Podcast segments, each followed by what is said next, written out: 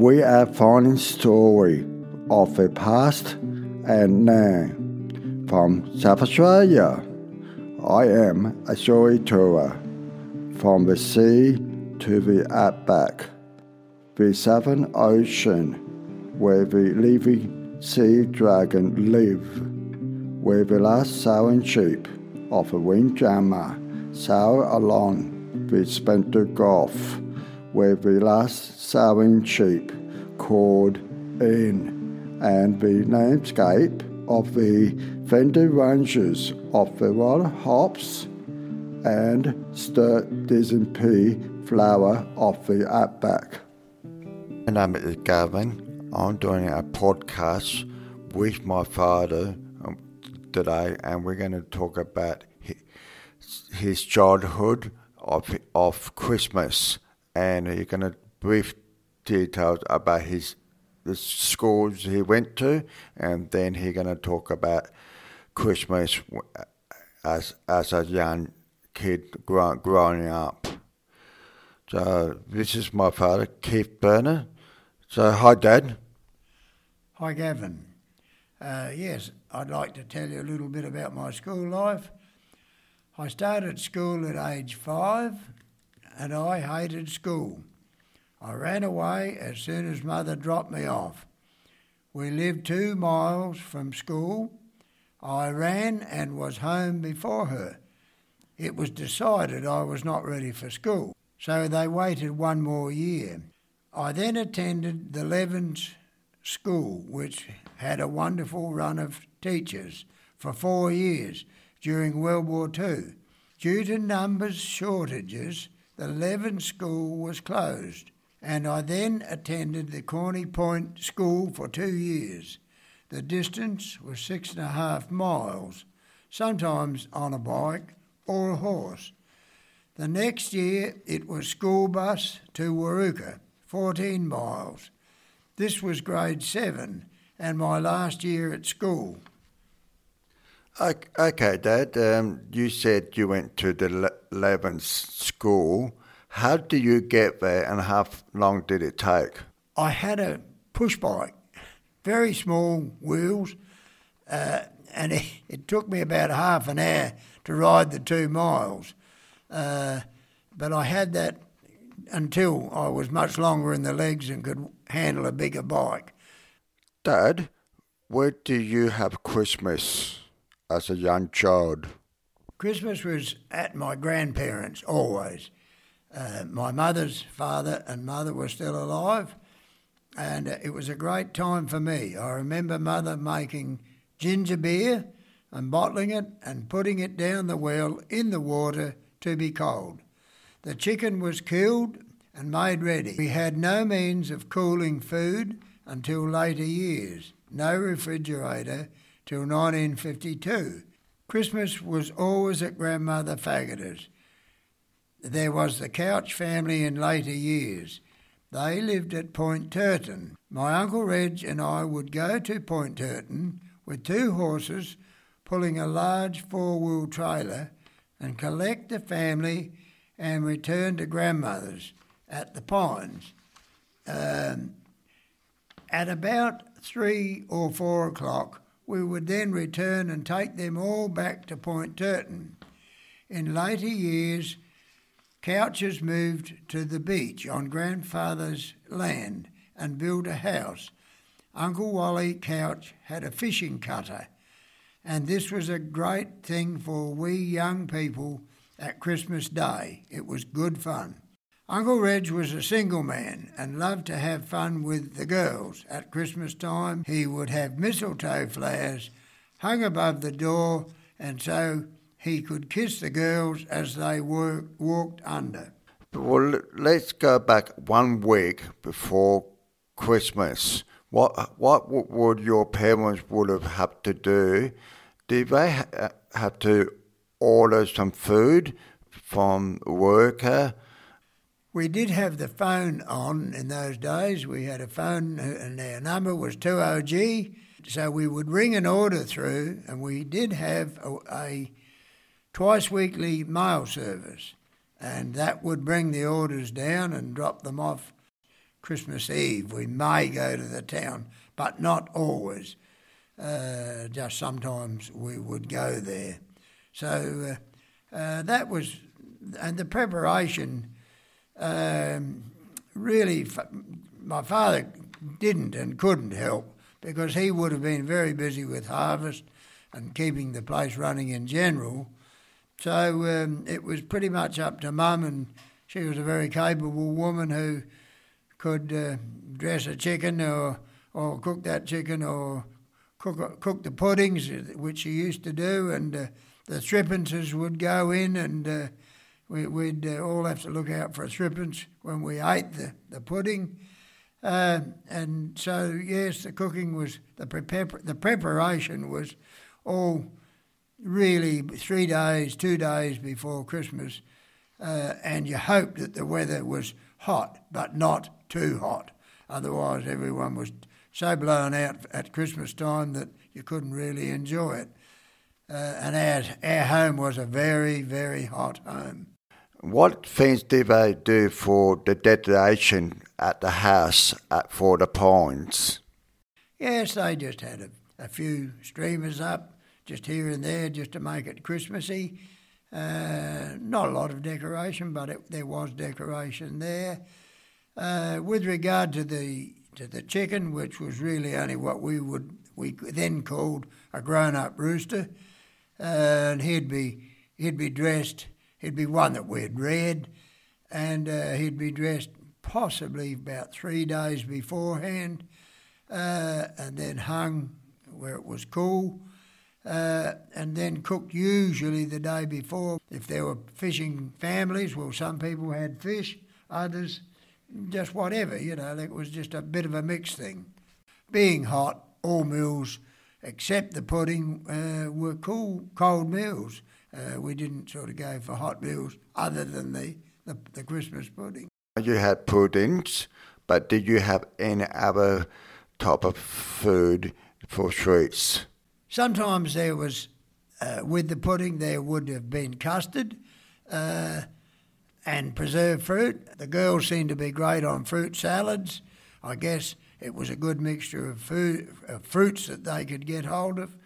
So, yes, it was a bit of a variation there. Sometimes uh, my parents would buy a few tins of preserves and we would have some of that or all of it or whatever it was. So it was a, quite a variation, usually talked over with the women before Christmas, and each one did their own piece and, and it all came together. Okay, um, I heard you you talk about um, that you, they put uh, some coins in the Christmas pudding. You had to use silver uh, because that didn't uh, detract and cause troubles to your health. Uh, and so the, the threepence was, were put in. They were washed, of course, before being put in. Uh, but you always had to look out. But don't bite too hard; you might break your tooth off or crack a side out of your tooth. Uh, that brought its own problems. Uh, and usually there was probably only about, say, four or five in the pudding anyway. And of course, the big risk was did you swallow it? and, and then am I going to be all right afterwards? I seem to remember that uh, when oh, I must have been about five, I guess, and going down to Anna Grace and at the and, and having it something that you can remember, you or Joy, your sister, something that you got for Christmas, or what was the standard things you used to get for Christmas? Um, my sister, I remember, seemed to always get uh, beautiful little ladies' hankies, small, decorated hankies, uh, and she delighted in getting them. Uh, and I guess you got personal. Th- that came from my grandmother, but the personal things, I guess a pair of socks. Or I don't really remember what I got, but being a boy, I was much more interested in going out to see if I could get a pigeon, shoot a pigeon, or do something like that. Uh, and uh, I always had a habit of, if I could get something that was good to eat, well, that was food. So uh, I had the pleasure of getting it, and then then uh, we all had the pleasure of eating whatever it was. So, uh, you know, I don't remember much about gifts. I think perhaps a pair of socks for my father would have been about the limit that I seem to remember. Uh, there was nothing very expensive or very upmarket about any of it. Okay, um, so you had your uh, cousins over for, for on on Christmas days, uh, the catches, and so you do you just um, pl- go outside and play cricket or do something?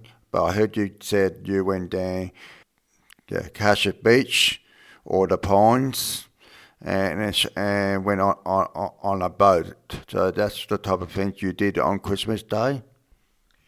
Yes, after we'd had our lunch and tidied up, the older people didn't feel like moving around much. They just seemed to sit around and talk, and and uh, we younger ones would go over to the beach. That was only a distance of two miles, and and uh, we'd swim and dive and and have good fun off of the old cutter that Uncle had, and uh, that was always a, a big thing for about oh I guess that went on for three years, three Christmases before we all started to grow up a bit, and because things all started to alter when alter when we all got that little bit older.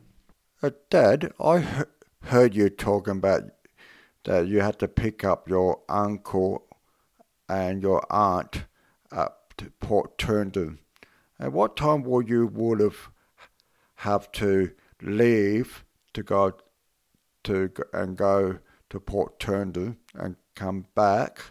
And in the morning with your uncle, Rich, and what time would they leave in the afternoon to take them home? I would guess about half past nine, and we'd be back in time for lunch, uh, lunch, and uh, then they'd, we'd all have our fun together and have our lunch, and then uh, we would three to four o'clock we'd have to take them back again because it was quite a long journey. It was approximately 12, 14 miles.